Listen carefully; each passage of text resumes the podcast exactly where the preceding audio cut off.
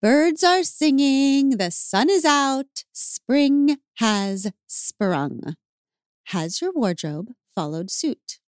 If not, you can get a refresh with Bombas, my favorite brand for socks, tees, and underwear that also has an amazing mission that we support wholeheartedly. Because for every incredible comfy item that I get from Bombas, they match with a donation to someone who is unhoused. Get comfy this spring and give back with Bombas.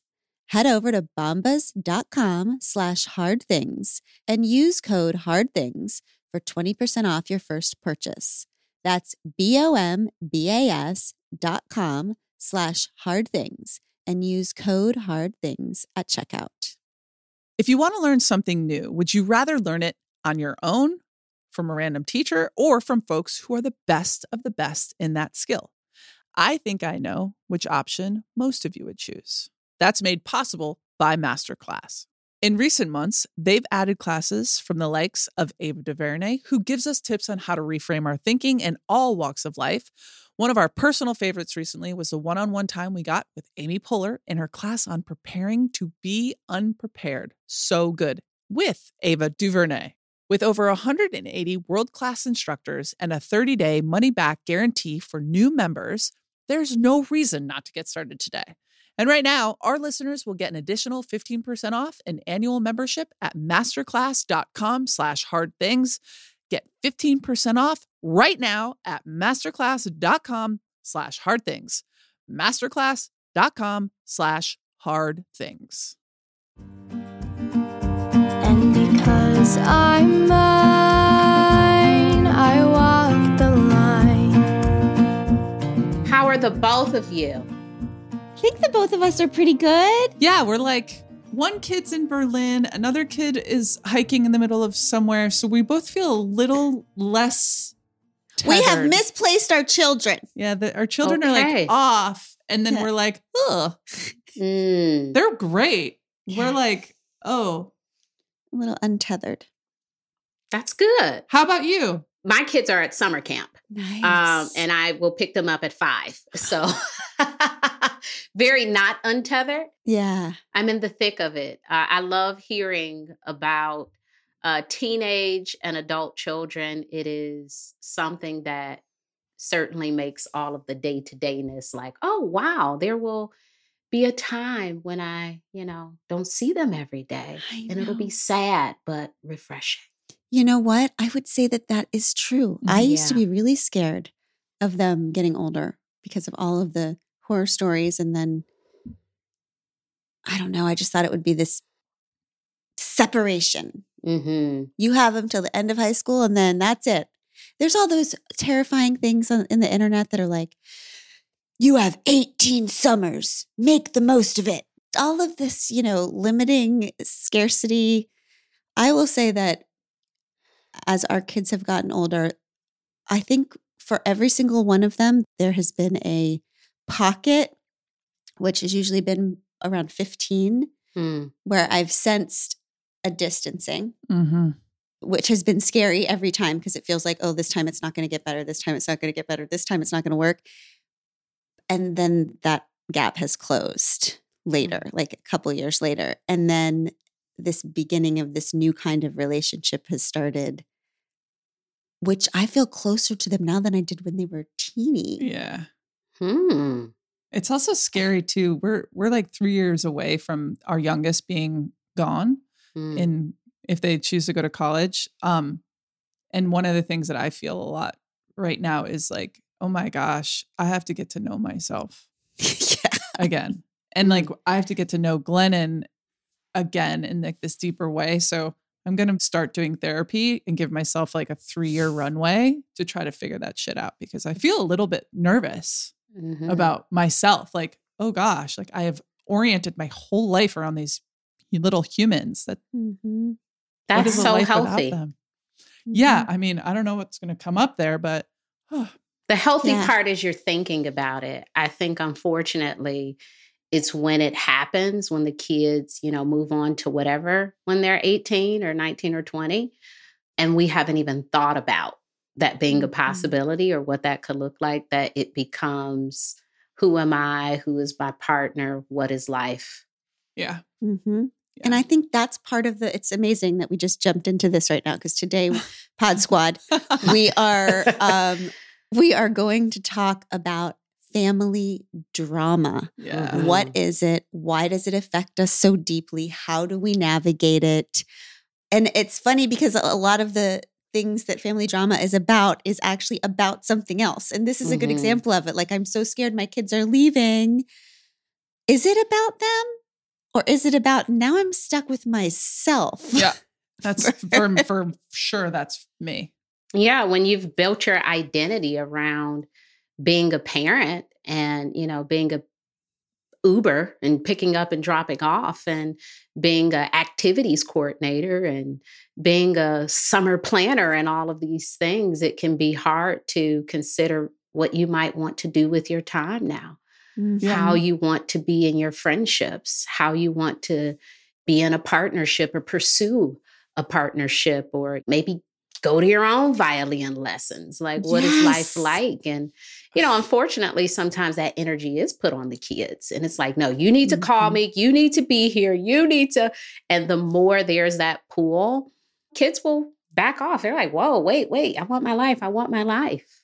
Yeah. Yes, that's exactly it. Yeah, children are like the greatest distraction for yourself. They're like the greatest mm. magnifier and also equally the same amount of distraction. Mm-hmm. That's what I think. Yeah. And I think for those of us that are lucky to get to a certain point in our life, just aging is such a freaking beautiful privilege. And many of us have never really had the time, the space, the cultural mandate of producing and and caretaking has been what we've done since we were adults. So we never have had a minute to say, wait, who am I? What do I want? Free of the demands of caretaking. Mm-hmm. Um, mm. And for women, this moment is like, wow, mm-hmm. what am I going to do? Like, who am I going to be? It's like a freaking beautiful. It's hilarious because we're like, we both have full-time jobs and we have a lot going on in our professional life. And we're like really worrying about what are we going to do? So anyways, we're here for Nedra to tell us what to do. Yeah. Okay. Yeah. Um, family drama. Nedra, who is our just beloved and really the world's beloved boundaries expert, is back. If you haven't listened to episode one hundred twenty-four, How to Say No, Boundaries with Nedra, please go back and listen when you finish this. Nedra Glover Tawwab is the author of the New York Times bestsellers Drama Free and Set Boundaries, Find Peace. A licensed therapist and sought-after relationship expert, she shares practices, tools, and reflections for mental health and relationships. She lives in Charlotte, North Carolina with her family. And what I can tell you about Nedra that you can't see right now, but that you will hear is that she seems to have a calm nervous system, which for me is the measure of if anybody is walking the walk that they're talking, yeah. is when they come on. If they're any kind of like emotional boundaries expert and they actually do have a calm mm. nervous system, I think, okay, I will have what she's having. Nedra, your new book is about drama in the family and why it happens and what we can actually do to minimize it or handle conflict or let it affect us less. So the goal of this podcast is to give people actual understanding of why it's messing them up so much, because it does affect us so much more than friendship drama or anything else really. And then to also give people some tools to deal with that kind of conflict. But can you start off by telling us, here's my question. As I, you answered a lot of this in the book, but as I was reading the beginning, I kept thinking, what is the difference between family drama and just family? Like, are there families without drama, or is the drama part just inherent mm. in these groups where we just love each other so much and we all have such limited tools? Is just being in a family dramatic? I would say the way in which we manage conflict differences, that's what creates the drama. In some families, there's a better handling of, you know, us not having the same religious views or us mm-hmm. being from different income brackets, or my kids being homeschooled and your kids going to private schools. There's maybe a respect or a way that mm-hmm. we can deal with that. But there, when there's an unwillingness to manage conflict, when there is constant confrontation, we haven't figured out any tools to repair, that's when the drama comes in. Of course, in any relationship, there's mm-hmm. going to be some conflict, but how we manage it is really important. And actually, the conflict isn't unhealthy. It teaches us how to be in relationship with people. When I have an argument with my partner, hopefully we won't repeat the same argument because there's been some level of understanding. We know how to proceed in the future. But when those things are not repaired properly, that's when the drama ensues. Mm-hmm. Mm. So the, the three examples you just gave, these are all differences. Mm-hmm. Yeah. So is conflict in family, most of the conflict you family, you you you hear about, about navigating differences. Otherness, and so yeah. is the is what's beneath it the resistance to individuation? Like the idea that we all have to be the same? Absolutely. I think, you know, if you come from a family with a heavy pattern of addiction and a person is deciding to live a life of sobriety, that is problematic because mm-hmm. that's a difference, right? Mm-hmm. It's like, oh my gosh, this person is not like us. This isolates them. Now I think they're judging me. But yes, that's about differences. And sometimes it's good, right? It can be really inspiring. It can give us some ideas around how we want to be. But many times it can cause conflict. It causes comparisons, jealousy, and, you know, all sorts of, you know, resentments. Hmm. What do you hear from people the most? Like when, when yeah. people are reporting to you, here's my particular family drama. Here's my brand, my family's brand of drama, meaning mm-hmm. like, how, first of all, how do you define drama in a family? And then secondly, what are the brands of drama that you hear the most often? Drama is high chaos and conflict that has not or cannot be resolved. Mm. The brand of drama that I hear the most, I would say it's between the child and parent. Um, now I'm seeing a lot of adult children wanting to live a more autonomous life. And as we started talking about, those parents haven't learned to develop their own sense of self outside of parenting. And so they want their voice to be very huge in these adults' life. And maybe my parents' generation, they respected that more. Now we're dealing mm-hmm. with, you know, new people where they're like, hey, I'm doing whatever I want to do.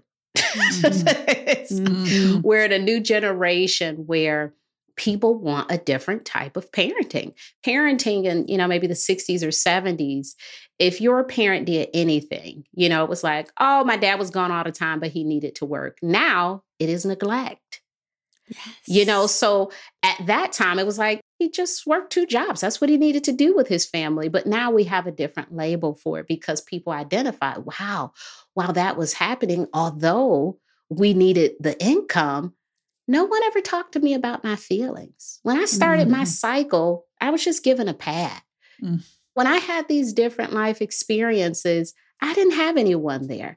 And so now we have higher needs, which is not a bad thing, but it certainly shapes the way that people expect to be parented in their adulthood. So I'm seeing a lot of conflict there with differences.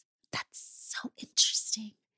It's interesting yeah. to see some parents so resistant to yes. allowing their children to show up in the world in the way that they want, not in totally bad ways. I'm not seeing a lot of people do anything ridiculous. It's like, I want to go to Mexico for Thanksgiving. And there are these like family conversations and conflicts, and I'm going to cut you off. You don't want to come here with your grandmother. How dare you go? I'm like, for going to Mexico? Yeah. Like, isn't it fascinating though? Because yeah. it makes me feel as if there's a category of family drama that's just about true dysfunction and not being able to communicate correctly. But isn't there a category of family drama that is based on culture moving on and having different values than the previous generation? Hmm. That mm-hmm. it ha- makes inherent conflict that actually it plays out as an individual who wants to go to Mexico and a mother who can't let go of. But what it's representing is this cultural value of true to thine own self being the cultural value. Whereas last generation's culture value was like, wait, togetherness, family, the collective. And so there really isn't a right or wrong. It's just the inevitable conflict that comes up as culture shifts values. And so every generation has a different right and wrong. Hmm.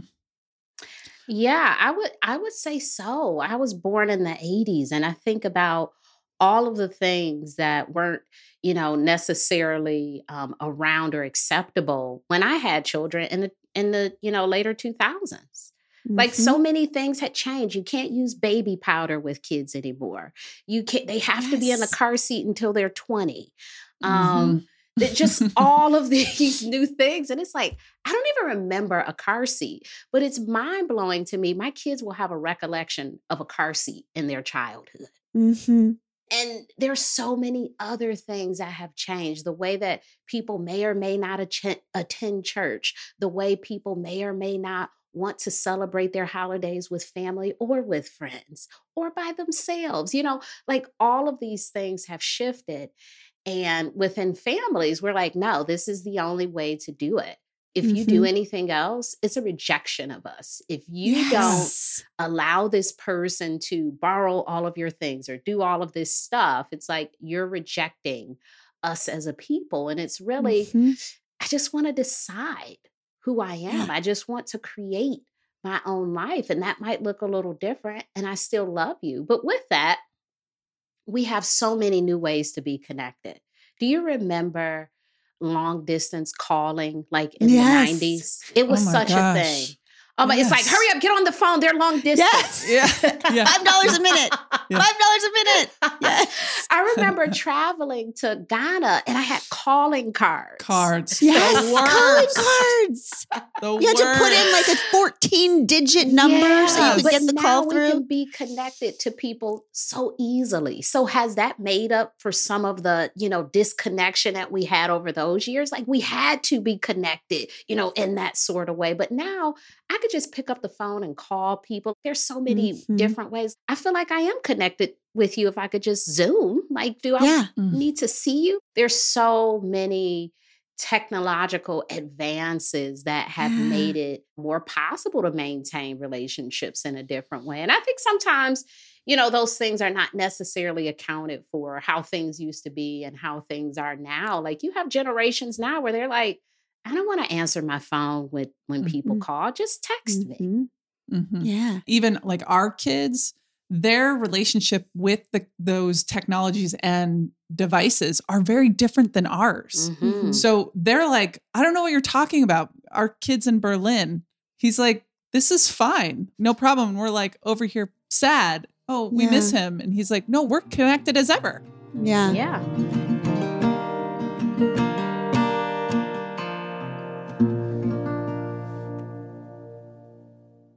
The weather's getting warmer, which is wonderful because we can say bye-bye to big, bulky sweaters and jackets and hello to shorts and tees.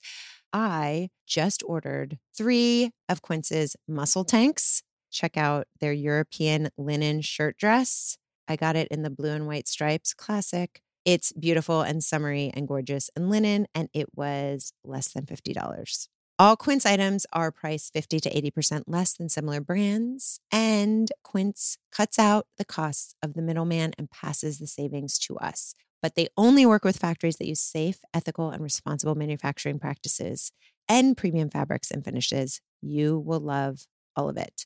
Get warm weather ready with Quince. Go to quince.com slash hard things for free shipping on your order and three hundred sixty-five day returns. That's Q-U-I-N-C-E dot com slash hard things to get free shipping and three hundred sixty-five day returns. Quince.com slash hard things.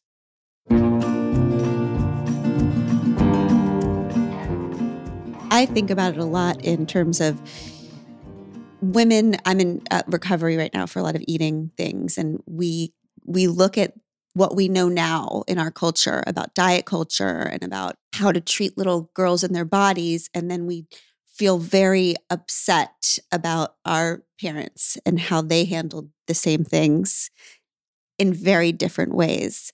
And we think, how could they have? How could they have? And then I think about my kid who's twenty, they're older. And I think about when when he was a baby and little, I used to put him all over social media, Nedra. Like they were little small children all the time, five times a day. Look how cute they are. Now the the, it, the consciousness that they have about like their own agency and parents who put their kids, it just wasn't a part of the consciousness mm-hmm. twenty years ago. Yeah. But I know it. I know they're already doing it. They're going to be like, how could you have? Mm-hmm. And I'm going to have to say the same thing my parents are saying to me. I loved you so much and I did not have the consciousness that we have now. If it were now, I would have made different decisions and I'm so sorry. But that is a how could you mm-hmm. that is actually culturally explained in some ways, right? It's interesting. Like we can't forgive our f- families for some of the how could you moments, but we know that we're probably actively creating those how could you moments yeah. for our own children. It feels backwards. Yeah. yeah. Yeah, but I think about what could make that a healthier experience is when a parent can own that, because I mm-hmm. hear some owning in that. Yes, I did do that. And my apologies for what I did not know. Mm-hmm. The dysfunction comes in where the parent says, you can't say that to me. I did what I wanted to do. Or, mm-hmm. you know, like all of these other things, like how dare you have an issue with me putting you online? Like all of those sorts of things are the reasons that families have conflict, because mm-hmm. when a parent comes to you and they're apologetic and they're able to hear you, that's a very different experience than a parent saying, you're just making up stuff. That's not mm. how it was, or this was what I meant to do, and hey, you have to deal with it. But when you can honor and respect a sibling, a child, or anyone mm-hmm. else in your family, it makes for more of a restorative experience when having conversations. But we really get trapped in that how I did the best I could, or I didn't mean to do it. And so we we get into over-explaining ourselves or not wanting to be accountable. One really positive thing I'm noticing now with younger folks is there is this desire for accountability. Mm-hmm. And it's mm-hmm. something that maybe our parents have a really hard challenge with, mm-hmm. with just saying, yes, that that happened that way. I did that. Because it's so hard to see yourself as a harmful and also loving person. Yes. Because we we will do harm as humans accidentally mm-hmm. all the time. mm-hmm. And when we can acknowledge that, what we're gaining is respect. Yes. Yes. It's like they fear they're going to lose respect by admitting yeah. it. It's like parental fragility. It's like a little bit like white fragility. It's mm-hmm. like, I can't look at that because that will ruin my identity as a good parent. Is that what you see? Because there's a million different versions of family drama. Is accountability a cultural thing? Is the older generation like, what the hell are you talking about? Because they had an authoritarian model for parenting. Mm-hmm. Yeah, I think accountability is a thing. When, you know, people want accountability and you refuse to give it to them or refuse to accept their reality, it deteriorates the relationship, because then it's a lack of trust. Yes. They can't trust that you will even change moving forward because you haven't acknowledged what happened in the past. So mm-hmm. to move forward, that acknowledgement piece is really big. With couples, I'm seeing a lot of conflict with their parents when they start to have children, because mm-hmm. that's when the boundaries are coming out and they're like, mm. hey, people who raised me, here are these things that yes. I want to be different with my children. Yes. And how do I know this? You raised me. Yeah. So yes, you can babysit, but here's the page of things that we're doing differently here. Yes. yes the kind yes. of the like the hurt feelings my mom has felt over that. She's like, like I didn't know, like I don't know what I'm doing. I raised seven children. And I'm like, yeah, well, you got to follow and respect their reasons and guidelines for mm-hmm. the way that they want to do it. My family's kind of drama, I think, is like a step before what we're talking about in terms of any kind of conflict. My family's kind of drama is complete brushing everything under the rug mm. and not even engaging in the conflict. So I feel like I've, I'm being gaslit my whole life. Like, it's just the, the way things are, the way my family does things. But then when things happen, nobody talks about anything. How does that affect people? Because that's a different kind of family drama. It's like a refusal to have any drama drama. Yeah. But there's all, there's drama. Just, it's this pot that's boiling, bubbling over the top.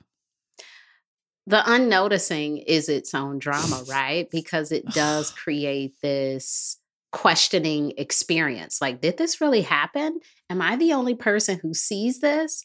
Mm-hmm. And when you're in a family and they're trying to convince you of a different reality, it is gaslighting.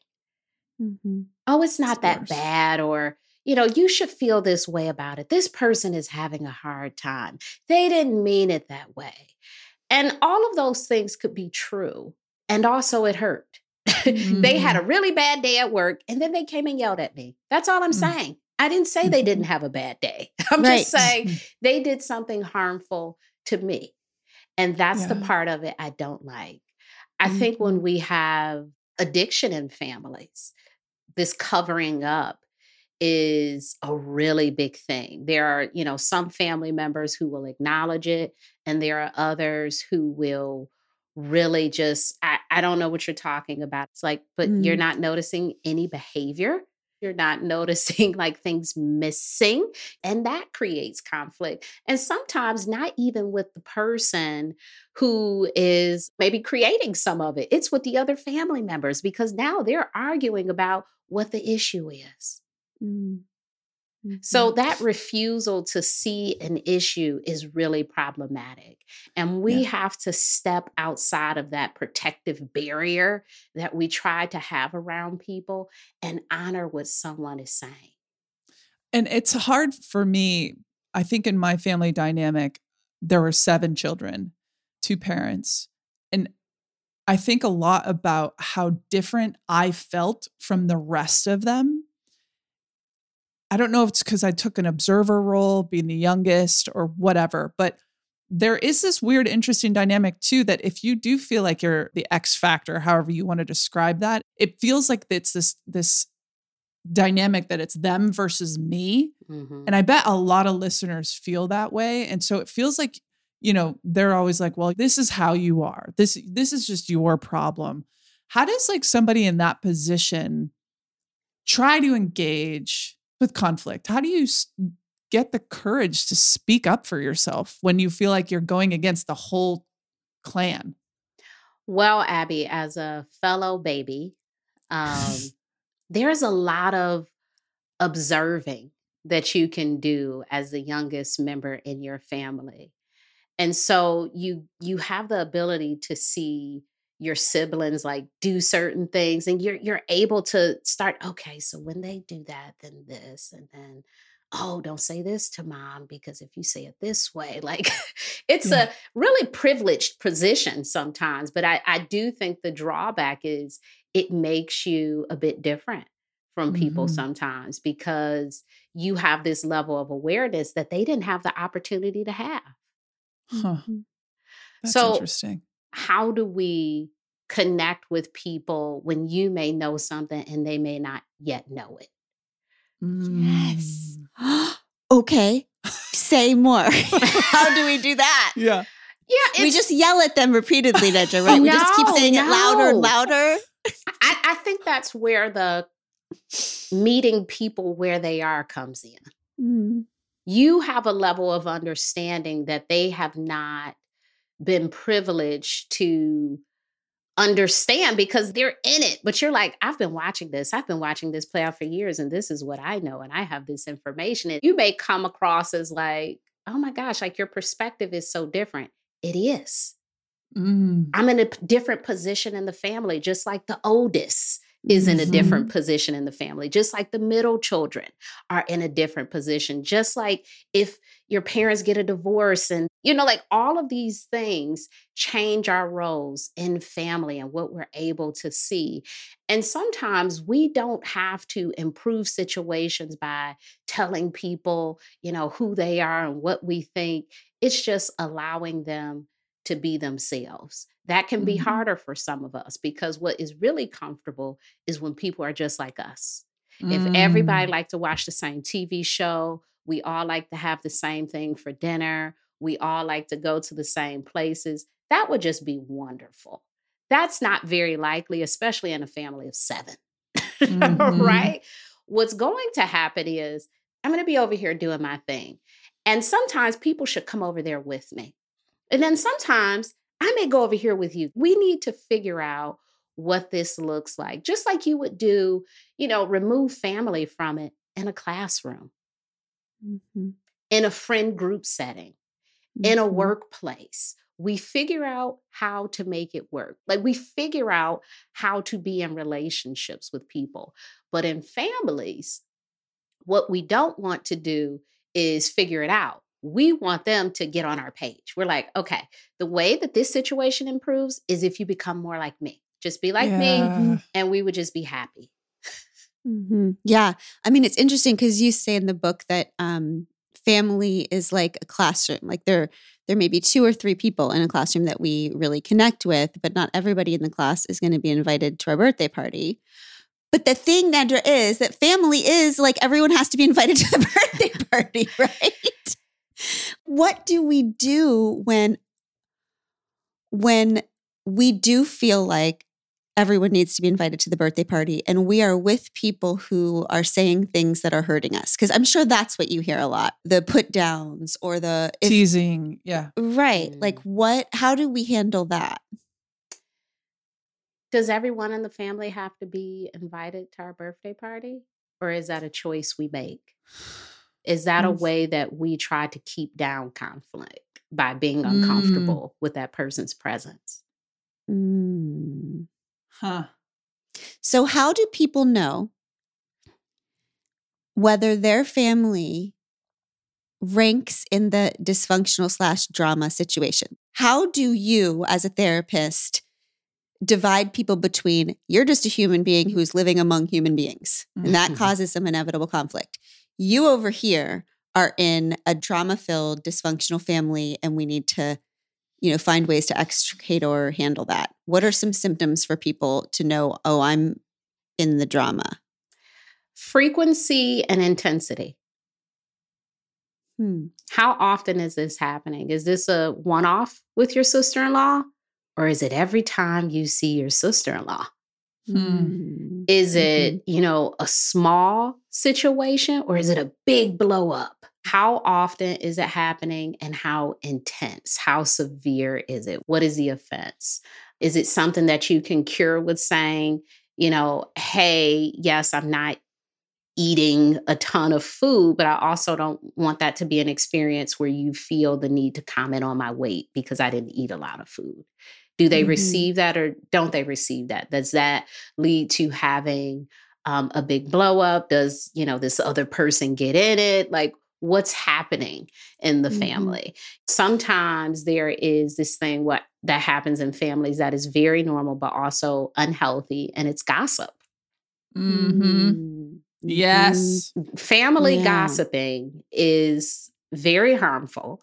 And it's also very normal to get on the phone with maybe a sibling or a cousin or whoever and say, oh my gosh, did you see that person when they brought their son over? Oh my gosh. It's not very helpful. It's just not like, hey, I saw Riley. It's like, no, did you see his face? He's really in puberty. You know, it's oh, like, why totally. Are we doing this? And, you know, it it doesn't stop there. It becomes like this spread of calling other people, bringing other people into it, and being very hurtful toward the people that we love. Mm-hmm.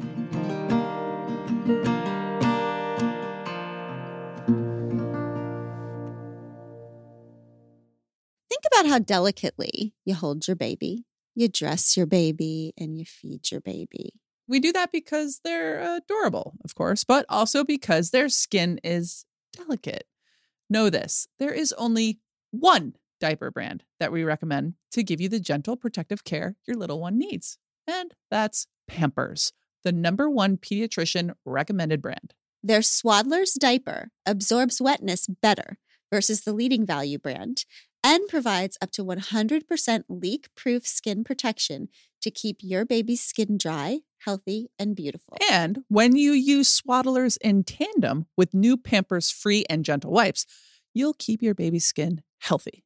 The wipes are made from one hundred percent plant-based cloth, and you won't have to worry about tearing. With Free and Gentle, mess meets its match. That's right. So download the Pampers Club app today and earn Pampers Cash. Redeem your Pampers Cash for exclusive Pampers coupon savings and rewards.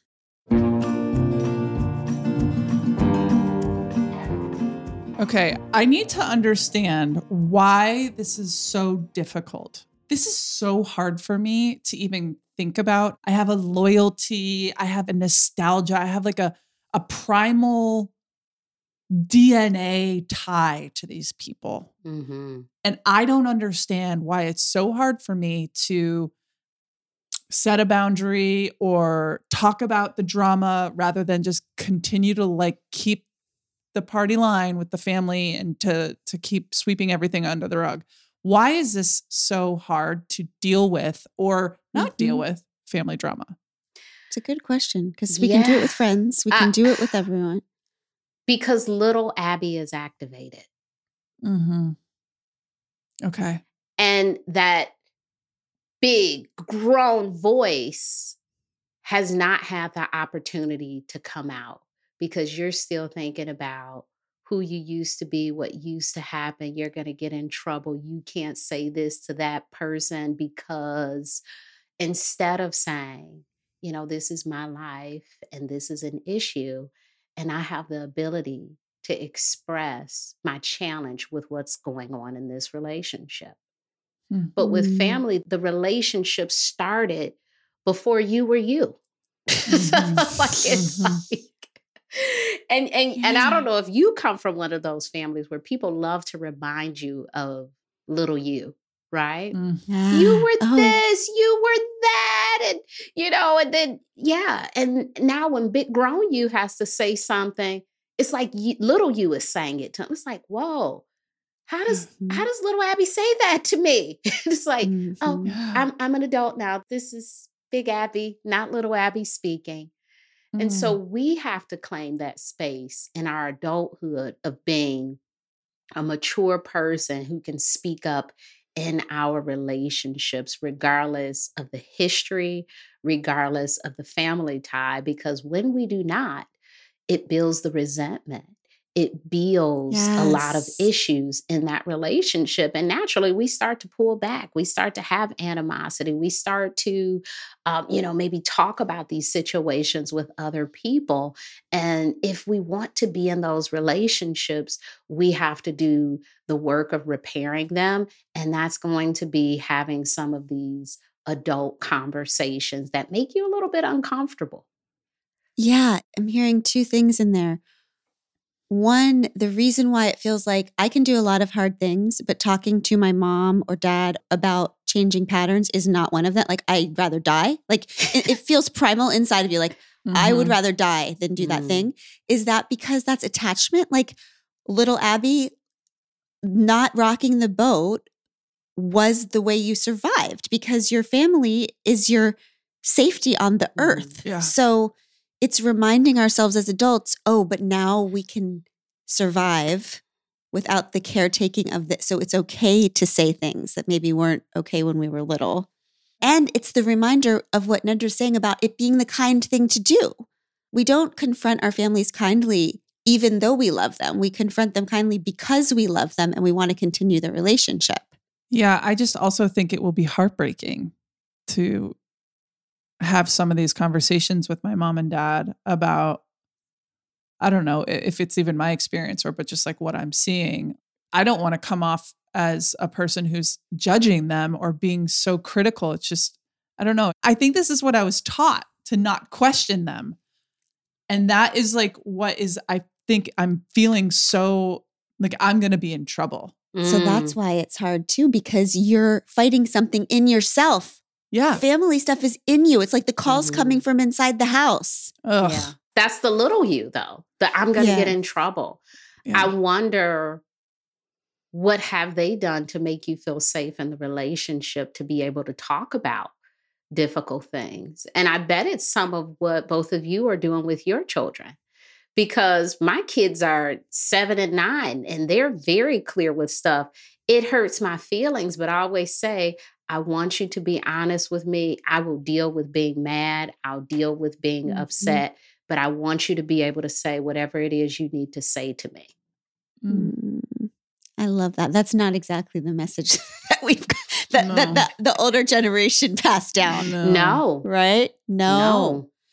Is it ever just too late? Therapy is a big thing for our generation. Mm-hmm. My parents did not. My parents were both teachers. They were working their asses off. Nobody was going to therapy. So we all have all this therapy that then we're bringing to our parents with these conversations.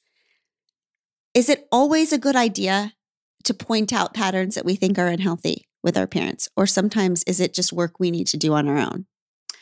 Sometimes it is work that we need to do on our, our own, particularly when we have a parent who's expressed the lack of desire to change. Mm-hmm.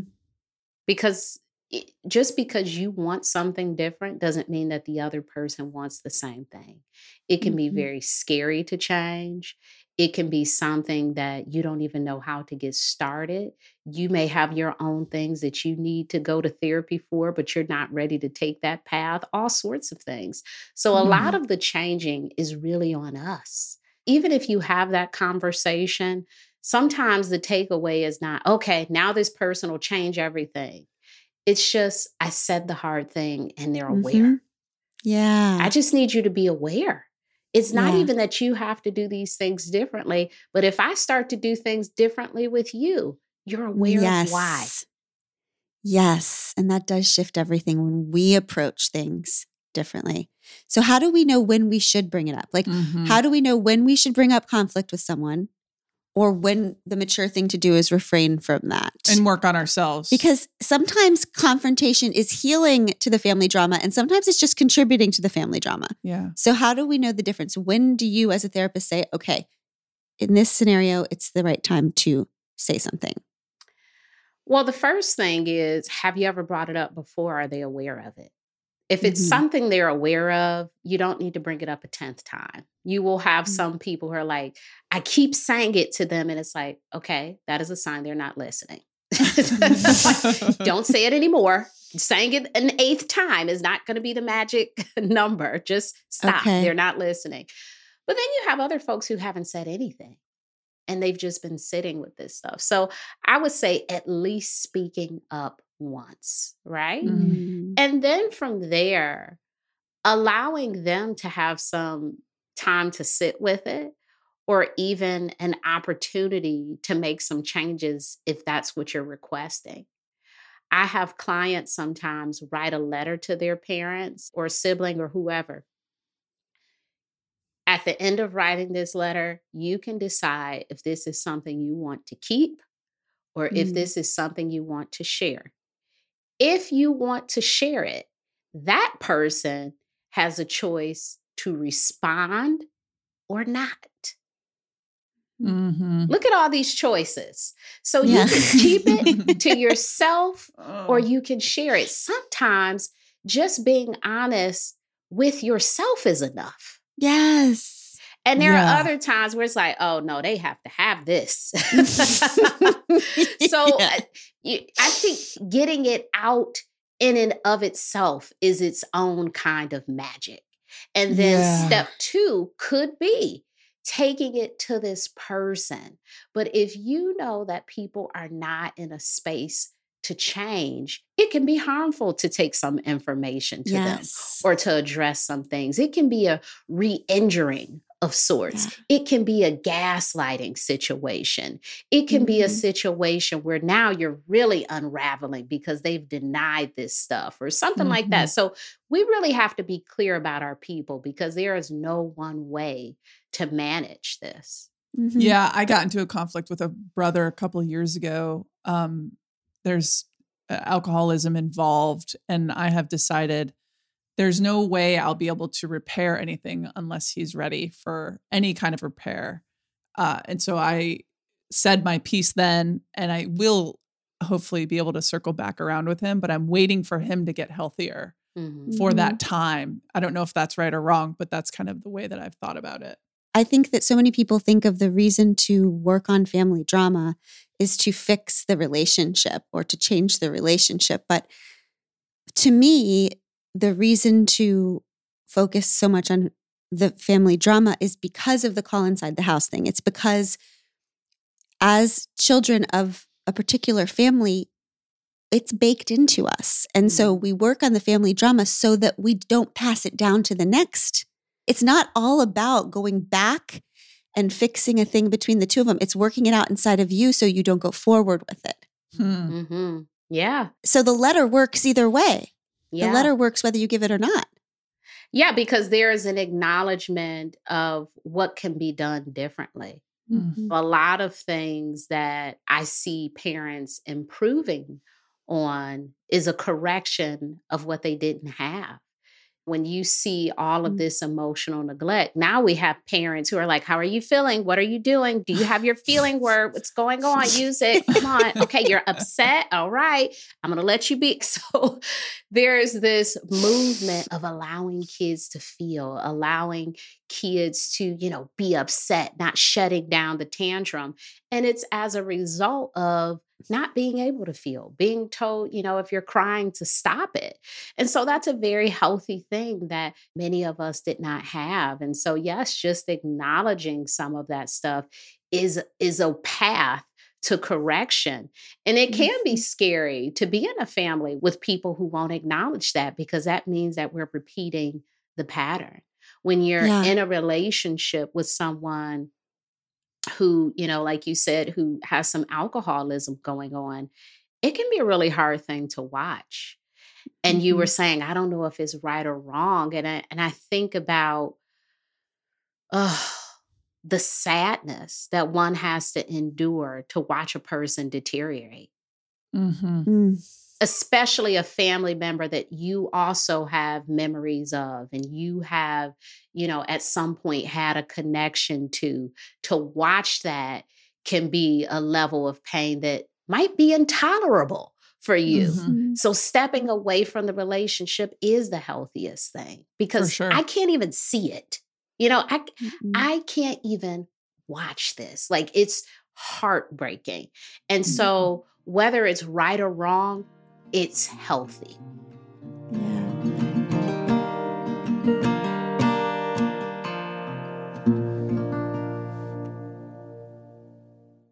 We've all been there.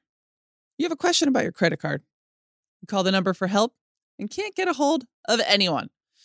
If only you had a Discover card. With twenty-four seven U S based live customer service from Discover, everyone has the option to talk to a real person anytime, day or night. Yep, you heard that right. A real person. Get the customer service you deserve with Discover. Limitations apply. See terms at discover.com slash credit card. You were talking about the moment of repair, and I've been looking into a lot of things in churches lately, and I was reading this account from a, a person who had reported abuse to the leadership of the church. And what she said again and again is, when I reported the abuse, the way that the elders, the people in charge, non-reacted and gaslit and refused responsibility was more traumatic to me than the first abuse. Mm. And that just feels so similar. It feels like, oh my God, if we could just do anything, it could be, let's just look at that moment of repair. It's not even what has happened all the time. Our posture and our reaction when people come to us and say, whether they're our children or whoever, you hurt me. And what is the best mm. posture, response, approach that you've seen a family unit have when pain has been brought to the forefront? This is a great question. Mm.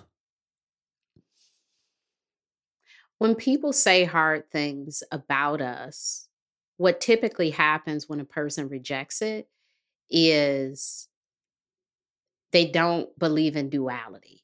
If a person or if I do something bad, it means I or this person is completely bad. Mm-hmm. Yeah. yeah. Everything else I know about them, I have to discard it because now they're bad. And so yes. the only way for me to live in this relationship is to deny what is being said, because I can't believe this mm-hmm. and continue. Literally can't. I cannot mm-hmm. believe this and continue in the relationship. So I have mm-hmm. to say, it didn't happen that way. Perhaps you got something wrong. Like, I have to say all of that stuff because mm-hmm. I can't believe that this person who is nice to me is also um, someone who would assault someone or whatever the situation mm-hmm. is. When in actuality, we are many things. Mm-hmm. There are parts of us that we represent with different people. Yeah. And so if someone comes to you with a story, it's best to just listen to them, mm-hmm. not mm-hmm. to add to their story, not to change their story. You can ask questions, but it's best to just listen. Mm-hmm. And a really helpful thing is to say, how can I help you and what do you want me to do? Mm-hmm. Mm-hmm. You may not even want to end your relationship with this other person, unless they, that's what that's the help they ask for. Maybe it is, but mm-hmm.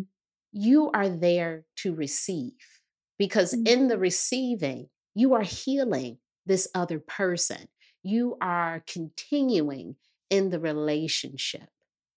You yeah. can't account for another person's action. So I'm always puzzled when you watch the news or when you hear of these sort of stories and they're like, my neighbor would never do that. Well, any neighbor on my street, I don't know what they do inside their house. So if you came to my house with a camera, I'd be like, oh, he could have. Mm-hmm. Yeah. I don't know. He's nice, but mm-hmm. know, like, I don't Absolutely. know. Mm-hmm. And so we have to believe people's stories. It's just so hard for us to hear. And our mm-hmm. response to that is rejection. And mm-hmm. I'm going to throw this in. People have a lot of trauma that they have not identified. And so when you bring similar trauma to them in an effort to not have to go in their closet and deal with their stuff, they reject your stuff too. Mm-hmm. I've seen that over and over, especially with sexual abuse. When you have family members who deny it and this sort of things, they likely also have been sexually abused. Mm-hmm. And so in their unwillingness to deal with their stuff, they're trying to get you to do what they did that clearly hasn't worked. Yeah. So if there's a parent who had a child bring them some shit, okay, and said, this hurt, you know, the, the way you did this when I was younger, and they spun. Mm-hmm. Because of the inability to hold the duality of, I love this person more than my own life itself. Not so I couldn't have done those things, but, and I did those things. Mm-hmm. And they spun out. What would you say to them to pick up the phone and say to their person now? Hmm. I couldn't hear you then, but I'm ready to listen now. Can mm. we talk? Mm. And when they say, you did this, I felt alone, you weren't there, you're too critical, I don't feel safe around you, then what does the parent say? My apologies for parenting you when I didn't have better tools. Mm.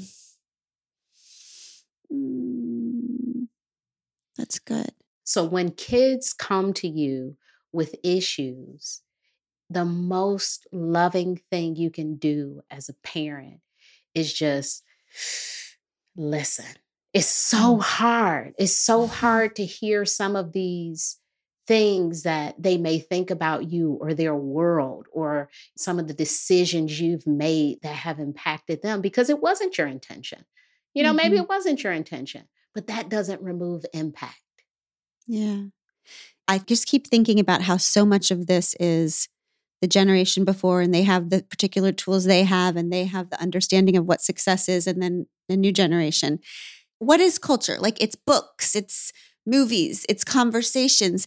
Is there a, an angle in here where we are sharing more with our parents about the way the culture is moving? I think one of the things that helps me understand my kids is a constantly trying to stay plugged into whatever they are listening to, even though it feels not so to me, but like, do you know what I mean? This is why like parents just vegging out on Fox News forever causes these dramas, because they're not moving along with the culture. They're not learning what everybody else is learning. Is that making any sense? Mm-hmm. Like, is there a way to share? If we can't have a conversation with our mom, we could maybe send them a book we're reading that helps shift our consciousness. Absolutely. I would say book sharing is a wonderful thing. Also, you know, I was listening to this song the other day and it really made me think about whatever, mm, right? Or I read yeah. this online. On my book tour, I had so many sisters and couples and mother-daughters come up. I mean, I had moms crying. My daughter shared your book with me and it was so mm. hard. And they're like crying, like, but it was so helpful for our relationship. Mm-hmm. I'm like, yeah. really? It is helpful for a person mm-hmm. who wants to receive it. Yeah. It is very helpful. I think one of the most important things that I've heard you say is this idea of duality. I logically know this, but when I do something wrong or there there is some sort of conflict, I go into I am now all bad. Mm-hmm. And that perspective can also be seen in the way that my brain works, I guess. Like, so if my mom did this thing to me when I was younger, that means she's all bad. And none of that is true, because I don't know. I want to say thank you for that, because it will help me, not just in my relationships with our kids, but like, I think it really is going to help me add a little compassion going outward. And I think I first need to figure that out on the inside. Yeah. We can love and hurt. And we that's, can, that's actually all we do. And we can mm-hmm. hurt and love. Yeah. Mm-hmm. Yeah. Yeah. Yeah. Nedra, thank you wow. so much. The conversations that your books are starting, we're going to be screwed because you're moving people so far along. Our kids are going to be really freaking healthy and we're going to be screwed. So thanks a lot, Nedra. Pod Squad, go pick up Nedra's books, uh, Set Boundaries, Find Peace, and Drama Free. And you know, you got to go pick up your babies at summer camp. So mm-hmm. thank you so much, Nedra. It's wonderful to see you as always. And Pod Squad, we'll see you back here next time. Bye.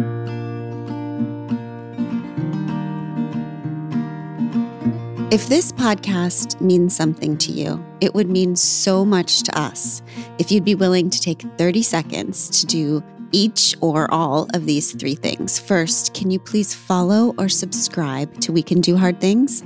Following the pod helps you because you'll never miss an episode, and it helps us because you'll never miss an episode. To do this, just go to the We Can Do Hard Things show page on Apple Podcasts, Spotify, Odyssey, or wherever you listen to podcasts, and then just tap the plus sign in the upper right-hand corner or click on follow. This is the most important thing for the pod. While you're there, if you'd be willing to give us a five-star rating and review and share an episode you loved with a friend, we would be so grateful. We appreciate you very much. We Can Do Hard Things is produced in partnership with Cadence thirteen Studios. I give you Tish Melton and Brandi Carlile. I walked through fire, I came out the other side. I chased desire, I made sure I got what's mine. And I continue to believe that I'm the one for me. And because I'm mine, I walk the line.